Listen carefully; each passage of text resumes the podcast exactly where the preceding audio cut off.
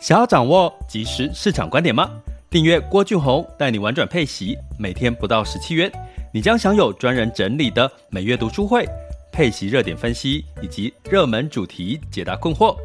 不论你想通过基金、ETF、美股或台股打造你的现金流收入，我们都能为您提供支持。点选资讯栏的订阅链接，了解更多。让我陪你一起投资理财。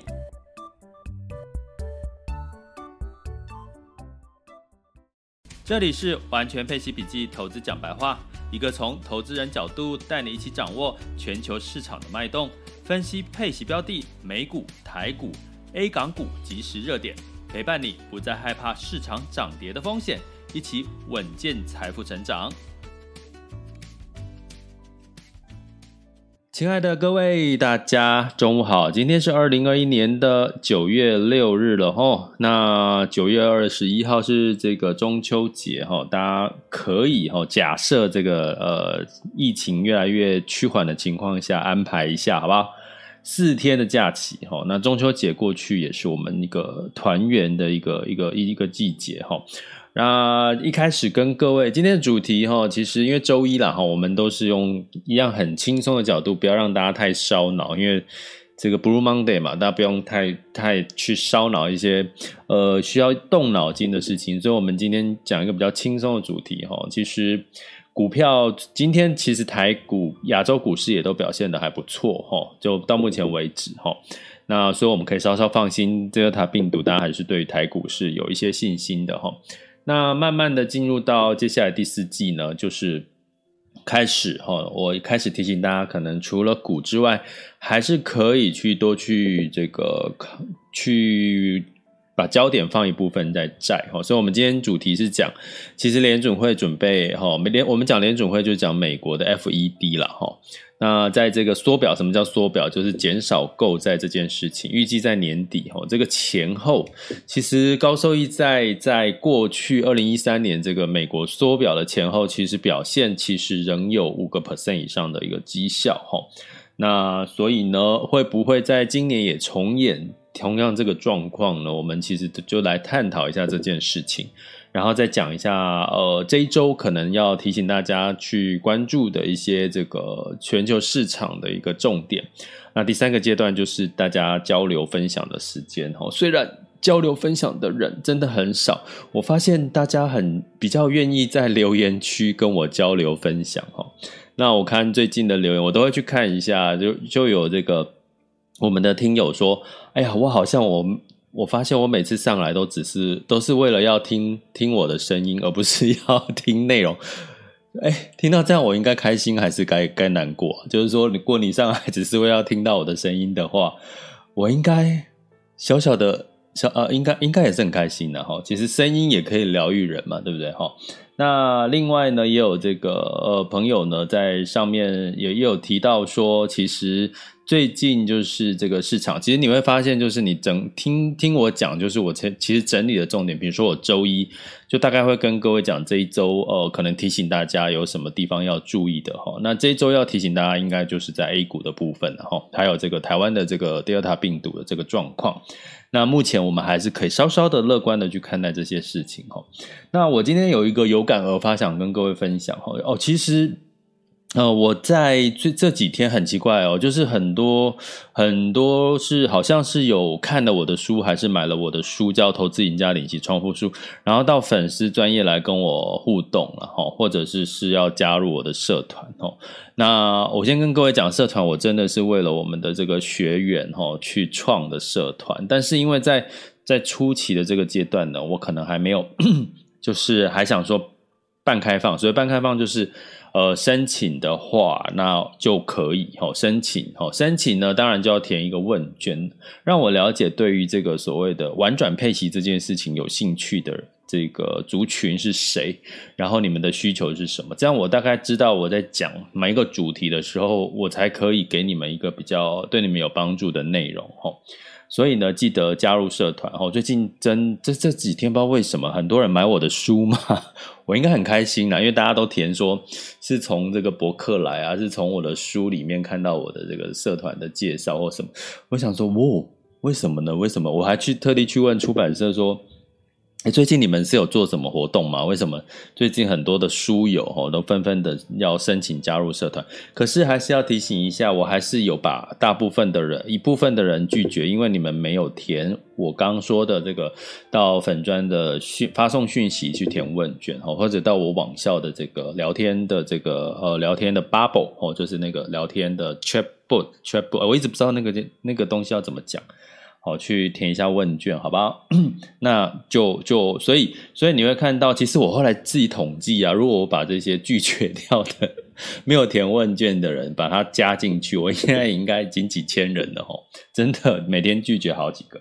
那但是呢，我还是希望真的是给有心想要学习的人，然后那我是一样从投资人的角度去跟各位去聊这些事情哈。那我最近特别有感而发的是说，其实呢，最近应该大家面临的一个选择题哈，就是你到底该上车还是该下车。我今天一大早呢，我就特别了，因为我我。不太喜欢在礼拜六、礼拜天去打扰我的学员，所以我忍住了在礼拜六、礼拜天没有发讯息在这个我们的这个学习群里面，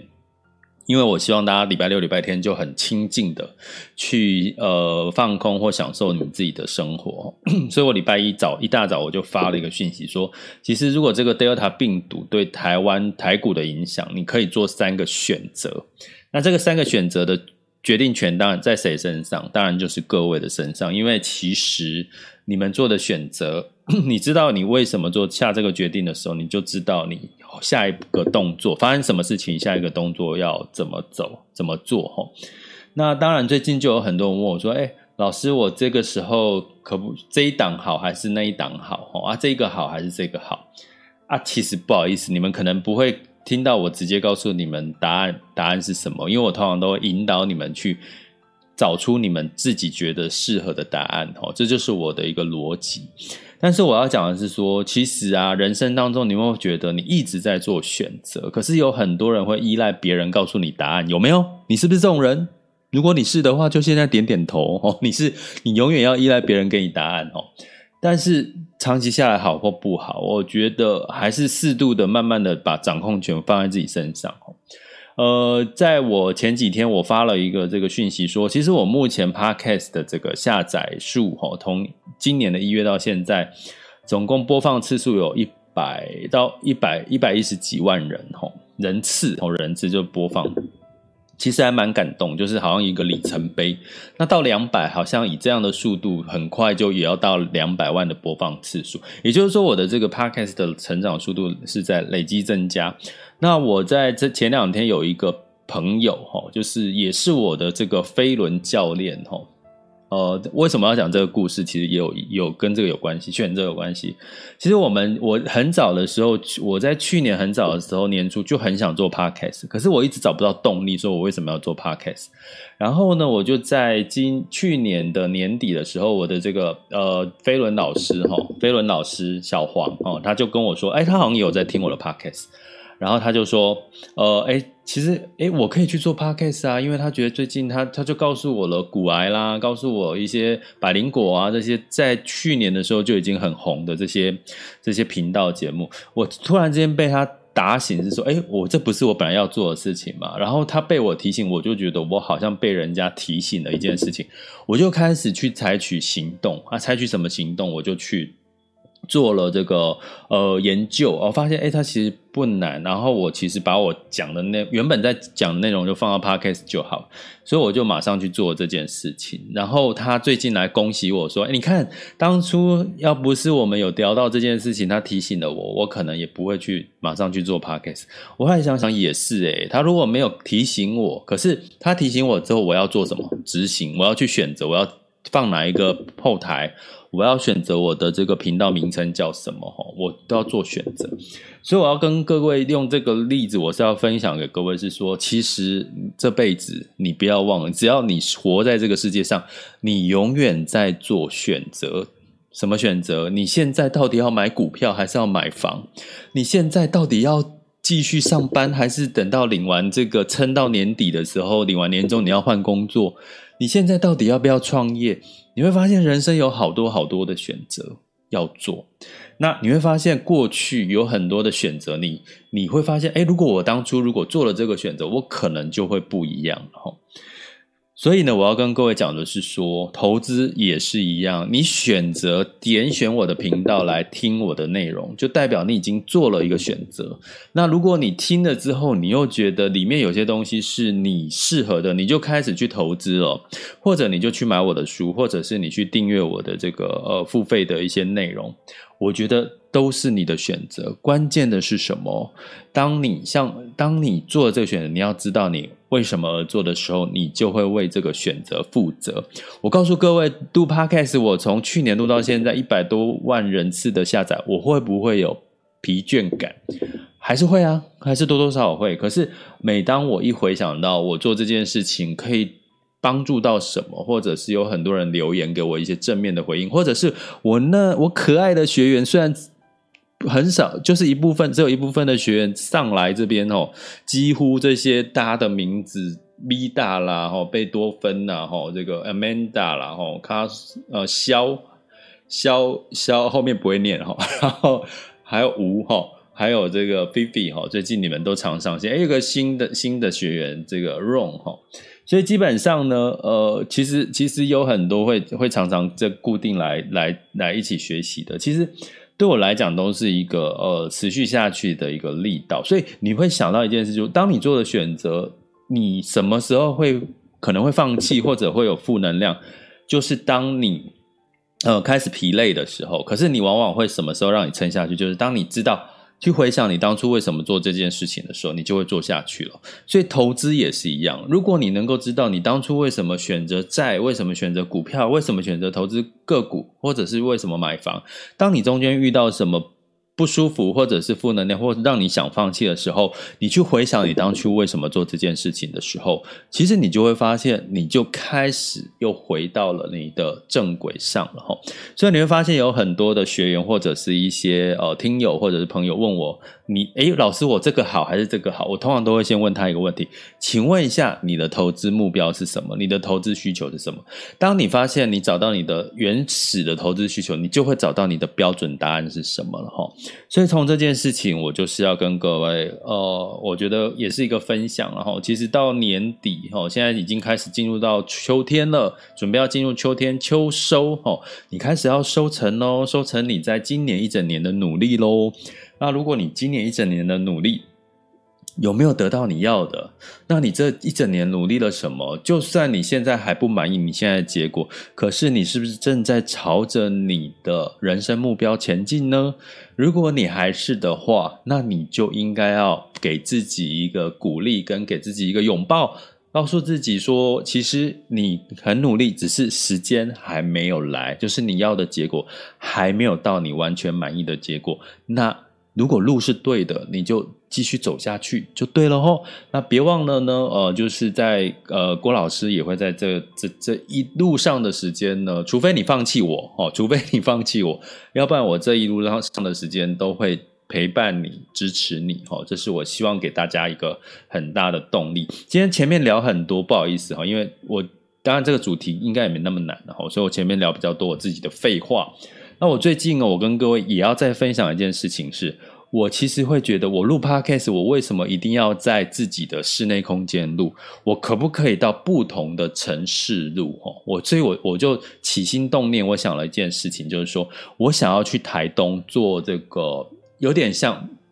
这个换宿打工的概念哦，我可能用我的 pocket，我可能到那个台东的某一个城市，然后我就去到那个城市呢，跟某个呃，比如说住宿的空间，我跟他说，我跟他交换，我可能这一个礼拜我就住在这个城市，然后我就住在台东那边，可是我会用我的 podcast 呢，介绍他这边的一些一些一些人文背景，或者是我在这边生活的点点滴滴，然后把台东介绍出来，然后不同的城市了，我现在目前。唯一想到比较有趣应该是台东哈，用这样的方式，我同时就可以去做不同的一种生活跟投资的结合哈，市场的结合。其实我觉得这才接地气吧，要不然我一直在讲这些市场的投资。其实我常讲一件事情，你投资赚到钱，最终这些钱还是要花嘛。你不是这些钱最后是带进棺材的，然后谁花？是别人帮你花掉。你还是最最好是可以边投资边享受哈，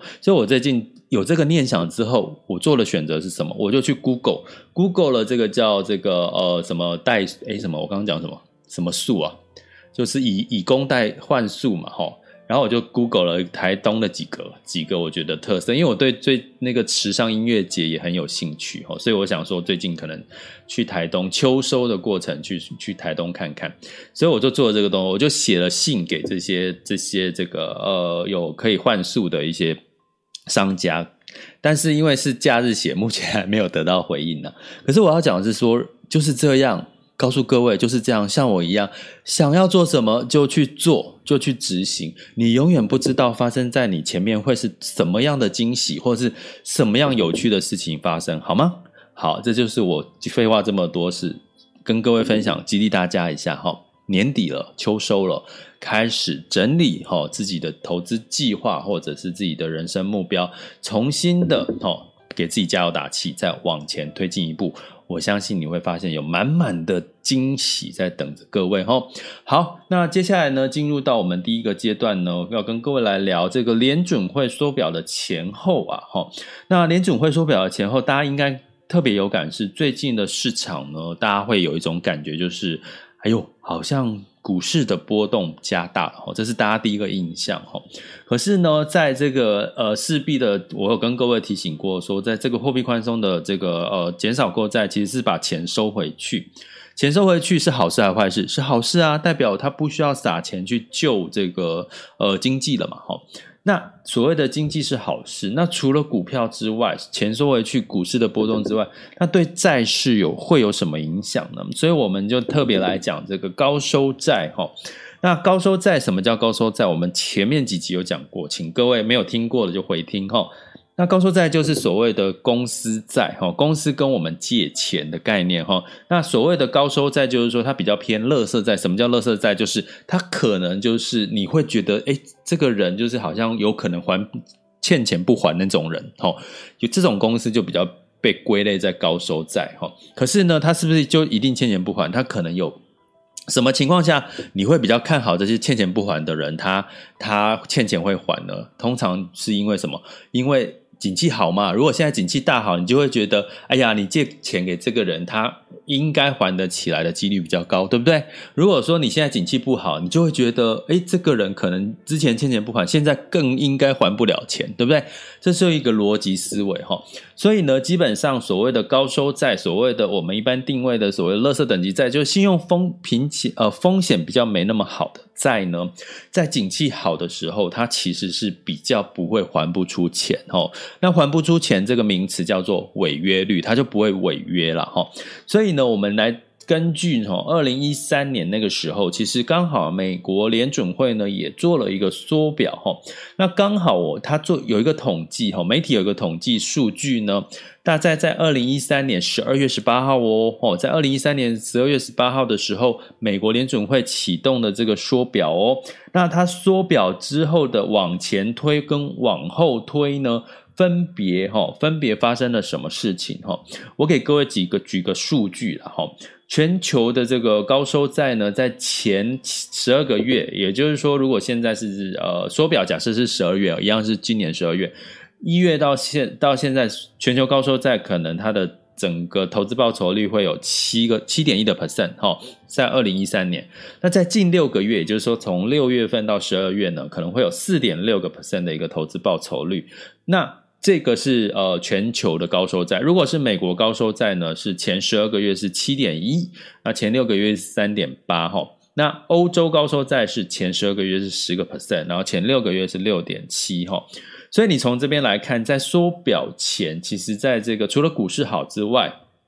哦，减减少购债之前，股市好之外，其实债市有所谓的高收债表现也都还是不错的哈。那往后推哈，假设十二月之后，十二月之后呢，开始减少购债完之后呢，呃，开始推动了哈，开始。钱开始慢慢缩回来。如果在十二月之后的后三个月，全球高收债在二零一三年有二点八 percent 的一个上涨空间，那美国高收债是有三个 percent，欧洲高收债是有三点二 percent。那往后推六个月呢，是全球高收债大概是呃五点九 percent，然后美国高收债是五点六，欧洲高收债是六点八 percent 哦，所以欧洲表现的。债市的表现都比这个呃美跟美国高收跟全高收来的来的高一些哈，呃，所以呢，这个这个是二零一三年的一个数据的一个状况哈。可是我要讲的是后，就是你减少购债的后十二个月呢，后十二个月就是一年过后，就今年的十二月到二零二二年的十二月过后，呃，他们的绩效报酬率呢只会剩到哦，全球高收债就负零点二，美国高收债是一点九哦，欧洲高收债就在减少购债之后的一年，一年后大概是七个 percent 的报酬哦，所以从这边我们要来讲的是说前后一年减少购债前后一年，除了股市，除了股市之外哈。我讲跟各位讲过，股市是先空后后后多嘛，吼，先空后多。那债市呢，在这段时间，它虽然不会像股市的波动那么大，可是它在去往前推一年跟往后推一年，都还是一个正报酬的一个几率，吼。所以这这个事情是为什么呢？我们今天就要来讲这个原因，吼。那原因是什么？因为哈，跟各位讲一个一个呃，大家可以做做笔记、做功课或回听 Podcast，就是说，我刚刚讲都是全公司债是垃圾债哦。可是你知道，在这段时间呢、如果是投资等级债，好，在这段这段时间反而是呃，近十前往前推十二个月是负报酬哈。那为什么呢？其实因为所谓的公债跟投资等级债呢，是对于这个利率。比较敏感，哈，因为大家知道减少购债之后，下一步就会怎么样？哦，二零二二年、二零二三年就要升息喽。那升息就代表什么？提醒各位，你们永远要记到，当当那个市场升息的时候，代表景气是过热的，景气过热才会要升息嘛，要降温，哈，升息是为了要降温，哈，所以景气在这个往上走的一个阶段呢，你觉得？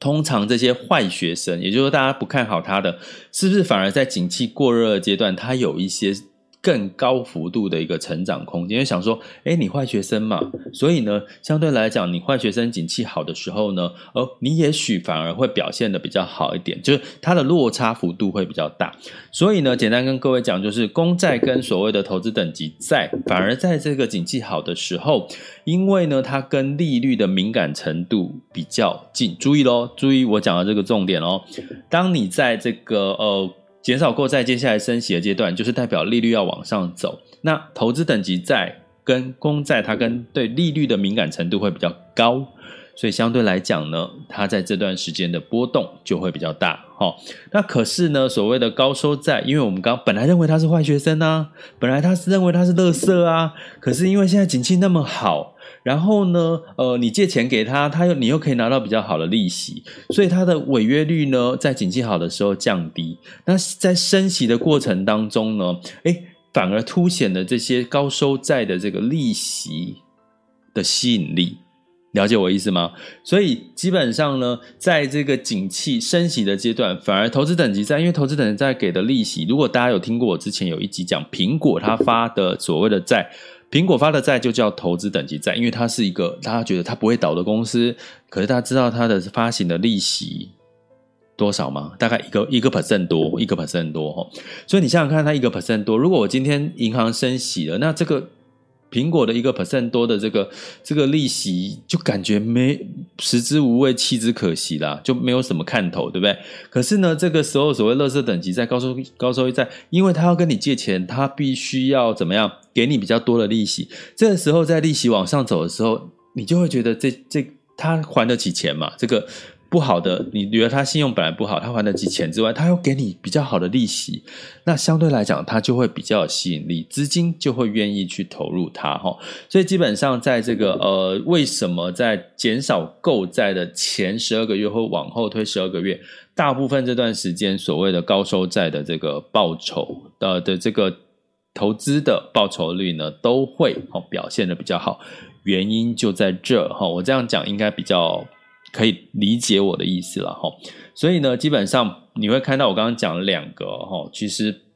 主要哈，其实接下来二零二二年呢，我们应该持续关注在哪些？因为二二零二二年已经假设十二月减少购债，是不是接下来就启动了？启动之后的一年，未来一年的表现，建议大家可以也除了股票之外，也可以关注所谓的美国高收债或者是欧洲高收债哈。那相对来讲，应该仍然会是明年的上半年哦，可以哦，可以。如果你是以息养股哦，你是一个配息策略的话，应该会给你哦，除了这个配息之外，在净值上面呢，也会有一个还算还算不错的表现。当然，你不要跟股票比哈，股票你说啊我。我这样一天就可以涨个十趴哈，就一个涨停就涨个十趴，哎，但是它一天跌也可能给你跌个十趴哈，所以，我们从这个角度来看，如果你是属于这个哦，呃，我我我现在的做法就是，我们这个玩转配息就是以息养股，所以呢，我目前慢慢的把配置的这个高收债的比例，其实有慢慢的比例加大了，比如说我之前有跟各位分享过。呃，股六债四，或者是股五债五，哈，或者是接下来会是接下来我的一个这个配置的一个一个状况。那目的就是因为我刚刚跟各位讲的这个原因，在景气开始真正的好转，再加上升息减少购债的情况下，反而在这个高收债的表现会比所谓的公债或者是投资等级债它更吸金，因为它的违约率降低了，因为它的这个呃利差。比较可口哦，那这个从二零一三年我们也得到这样的验证哦，所以希望大家透过这样的一个逻辑可以听得懂哦，这样子的一个其实高收债它的特性表现在哪里哈？那刚好讲到这个，我又想到哈，就是我昨上一集我要跟各位抱歉哦，我在上一个 podcast 我讲说不要再问我这么简单的问题了，我后来发现我讲出这句话之后，我我觉得好像。失言了哈，并不是说，呃，我的意思并不是说不要再问我太简单的问题，而是如果你一直在问很简单的问题，那这些问题可能，如果你你去，我我要请各位去思考一下哈，就是说，如果你一直学习投资理财一年、半年、一年、两年都一直在问简单的问题，那代表什么？代表你并没有往上成长，代表你的投资的学习并没有。并没有这个往上成长哈，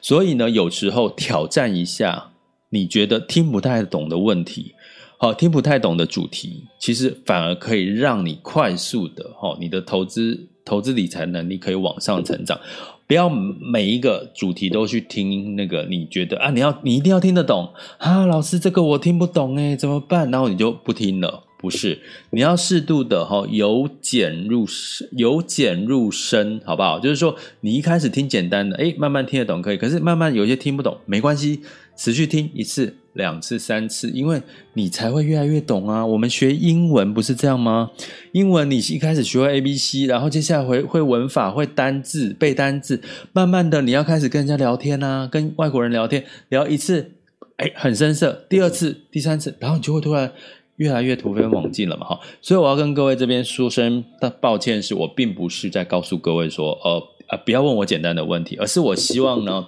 呃，你们简单的问题也可以问呐，但是我希望你们同时不要自要慢慢发现自己是不是只都只会关注在简单的问题，而是反而不能够发现这些呃很多的呃这个呃比较深入哈或比较逻辑性的问题，你们还是不懂哈，那时间久了。你就会放弃了哈，你就会放弃投资这件事，因为你发现你什么都不懂，然后就去听人家讲就好了哈。好，所以。这就是我们第一个单元哈，那我们接下来进入到全球市场盘势轻松聊。那同时跟各位分享说，其实如果你要这个举手发问的话，哈，刚刚有一位阿手朋友哈，如果你要举手发问，在第三个阶段，很快就要进入第三阶段，你就可以举手发问聊天喽。哈，好，接下来进入到二零二一年的呃九月六日全球市场盘势轻松聊。好啦，那我承认呐，我这个真的是我开始就是比较多废话，或者是我自己的一些心里面的说法，因为唐綺阳国师说啦，接下来那个水星又进来了，水星要逆行了，所以我们又会开始去思考一些过去的事情的吼，反省过去的事情。秋天到了，也是在做一个反省跟思考吼的一个一个阶段的啦吼，所以吼，请请谅解吼，这段时间我可能比较多一些反省思考的话。就会比较拖到大家的时间吼。那一样，请大家如果有兴趣跟着我们一起呃以息养股的话，呃，就是关注我们的频道之外呢，订阅我们频道之外，也可以订阅我们的这个学习方案，按下赞助方案，或者按我的头像，或者是到我们 Podcast 的这个订阅连接里面，呃，然后你就可以透过订阅方案跟着我们一起学习喽。那我们这周三百金学员的读书会晚上八点是聊一聊这个二零二二年我们要看的这个数字货币的这个趋势。其实这个趋势我们刚好跟这个北京他们最近的这个北京的这个呃交易所要即将要发生要落地，诶，它已经有上海交易所了，有深圳交易所，它居然还要一个北京交易所，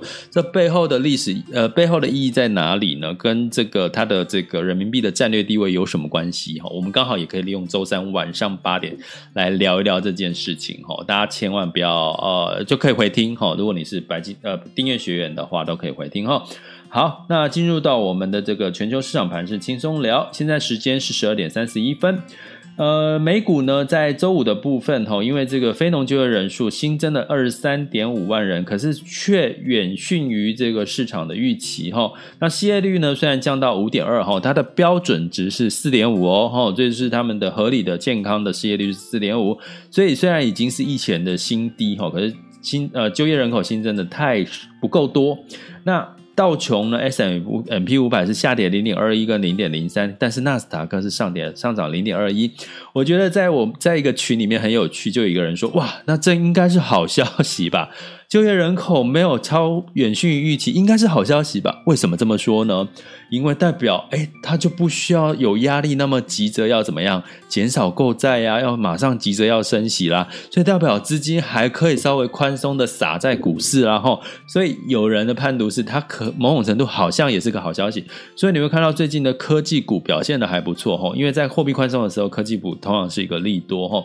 所以它不见得是一个大家要恐慌的坏消息，因为代表这个货币紧缩，呃，这个减少购债或升息好像。反而呢就不会因就可以稍微喘口气哈。那欧股的部分呢一样哈，欧股的部分就下跌了哈。那因为这个这个数据的一个关系哈，就业数据的关系，欧洲其实周五其实是由黑翻由红翻黑了哈。泛欧六百下跌零点五六，德法英分别下跌零点三七、一点零八跟零点三六个百分点。那雅股的部分呢，在昨上周五的时候其实是上涨了哦，收复了五日线跟季线了哦，所以这代表其实呃台股有一点站稳了哈，有一点站稳了过前呃八月份的这个修正的脚步，但是我要提醒各位哈，这个最大的黑天鹅风险就是 Delta 病毒了，因为我们现在疫苗施打率跟疫苗不够的情况下哈，如果要大家再把它关，大家再关在家里哦，我觉得。可能会有另外一波的这个状况发生哦，所以这个是我们要持续观察的哦。那我们我也给了这个三个选择哦，在我们的这个学员群里面，因为我们不知道到底结果是哪一个，而好，就是我们当然是呃希望哦老天保佑哈。那在这个呃恒指哦港股跟上证哦，跟各位特别提一下，上证呢上周一整周是上涨了一点七个 percent。那港股呢？恒生指数是一整周是上涨了一点九个 percent，所以你不要看它虽然是这样涨涨跌跌哈，可是它其实整周来看，其实都都上涨了一个 percent 多一周哈。那在这个沪深两市呢，成交量来到一万五千七百哈个亿元，它是人民币哦哈，所以相对来讲呢，整体的表现你会看到今天的整体的盘势，亚洲股市也都是翻红的哈。那在上周五，台湾加权指数是上涨了一点一四。然后这个呃 A 呃上证指数是下跌了零点四三，来到三千五百八十一。创业板是下跌了一点一七，恒生指数下跌零点七二，日经指数是上涨了二点零五。哈，最近的这个日经指数表现的也都还不错哦。那我们来看一下今天的这个雅股的状况哈。好，那今天的这个雅股的状况呢，稍待我一下哈，我要切换一下画面。目前台湾加权指数呢，十二点，今天是十二点三十四分哈。台湾加权指数上涨五十点，来到一万七千五百六十七点，上涨幅度零点二九。那台积电呢，目前是上涨了十四块钱，十四块钱六百三十四哦，六百三十四哈。所以这个台积电带动了整个整个半导体的一些买盘，然后联电也一样表现的不错。那这个恒生指数呢，上涨了零点五一个 percent 哈，那这个上证指数呢，上涨了一点零二 percent 哦。那上证指数已经站上了三千六百一十八，然后我有跟各位提醒过，三千六是他们在呃当地的这个机构在观察的一个一个一个一个一个一个价位了哈。那通常在 A 股的表现是这样，上证呢就好像这个大盘呢往上攻的时候，因为上证比较多是金融相关的类股或者是大型股哦，他们。